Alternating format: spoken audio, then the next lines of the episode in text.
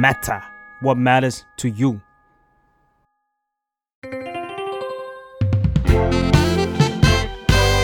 What's up Nothing much ได้สับจากข่าว สวัสดีค่ะ กลับมาพบกับรายการวัดสับอีกแล้วนะคะ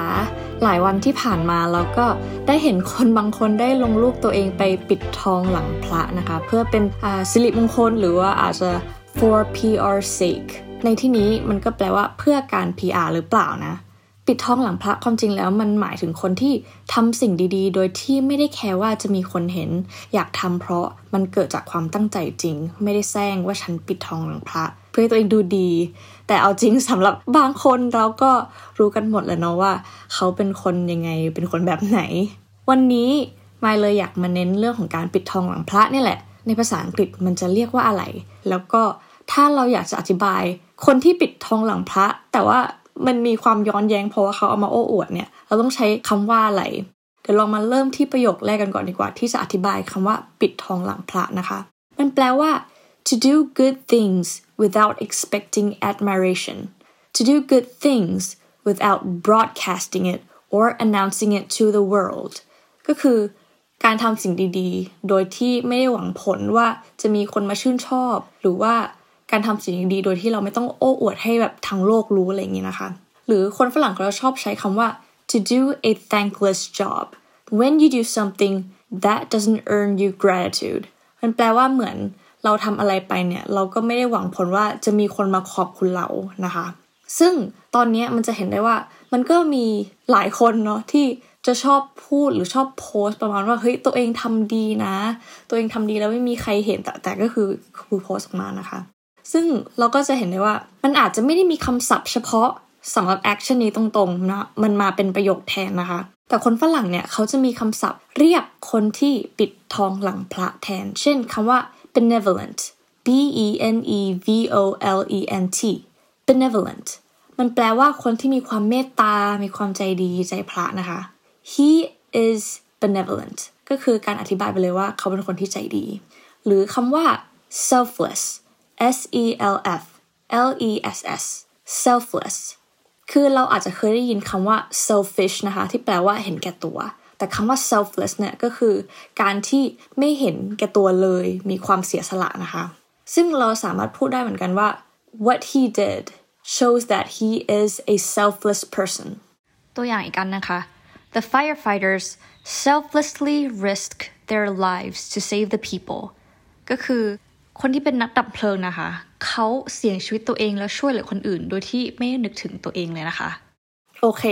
และอีกแบบหนึ่งเนี่ย ถ้าสมมติว่าเฮ้ยคนรู้แล้วว่าคนนี้ความจริงแล้วเขาทำดี เพื่อที่อยากให้คนเห็นว่าเขาทำดี แล้วก็มีการแบบโอ้อวดว่า โอ๊ย ฉันทำดีมานะอะไรอย่างนี้ มันก็จะมีคำที่อธิบายคนพวกนี้เหมือนกัน อย่างเช่น humble bragging humble นะคะ h u m b l e humble เนี่ย แปลว่าแบบอ่อนน้อมถ่อมตนเนาะ bragging เนี่ยมาจากคำว่า brag b r a g brag มันแปลว่าการโอ้อวด ซึ่งการเอามารวมกัน humble bragging แปลว่าการโอ้อวดแบบอ่อนน้อมถ่อมตนนะคะ หรือจะมีคำหนึ่งซึ่งก็คือเหมือนพูดแทนคนที่ทำอะไรดีๆเนี่ยเพื่อที่จะได้รับคำชม เขาจะพูดว่า fishing for compliments fishing เนี่ยเหมือนแบบตกปลาเนาะ for compliments เนี่ย compliments C O M P L I M E N T S compliments แปลว่าคำชม การรวมคำระหว่าง fishing for compliments แปลว่า การที่เราเหมือนทำอะไรเดีออกไป เพื่อที่จะได้รับคำชมกลับมาเหมือนตกปลาตกเพื่อเอาคำชมกลับมา หรือคนฝรั่งเนี่ยจะเรียกคนพวกนี้ว่า narcissist N A R C I S S I S T narcissist ซึ่ง narcissist เนี่ยเอาจริงเราคงได้ยินกันบ่อยๆนะซึ่งมันแปลว่าคนที่อ่าหลงตัวเอง คิดว่าตัวเองแบบดีเลิศเลยอะไรอย่างนี้ ซึ่ง narcissist ในกรณีนี้เนี่ยเขาจะหมายถึงว่า they seeking constant approval or admiration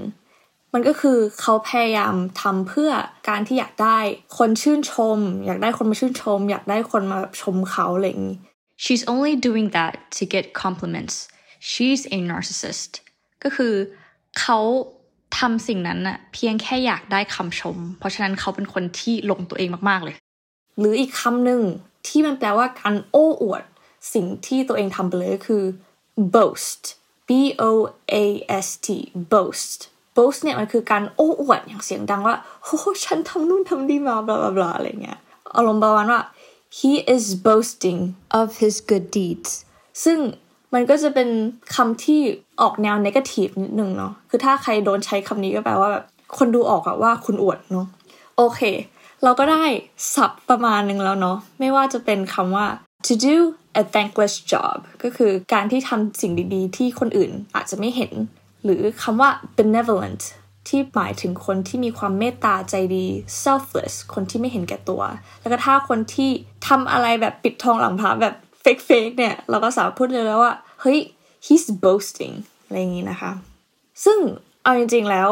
สำหรับไมมองว่าการที่จะโพสสิ่งดีๆที่ตัวเองทำเนี่ยโอเค มันไม่ได้ผิดนะ คือหลายคนก็ทำเหมือนกัน หลายคนที่เวลาทำบุญ เวลาทำอะไรดี มันก็อยากจะเก็บความทรงจำนั้นไว้เนาะ แต่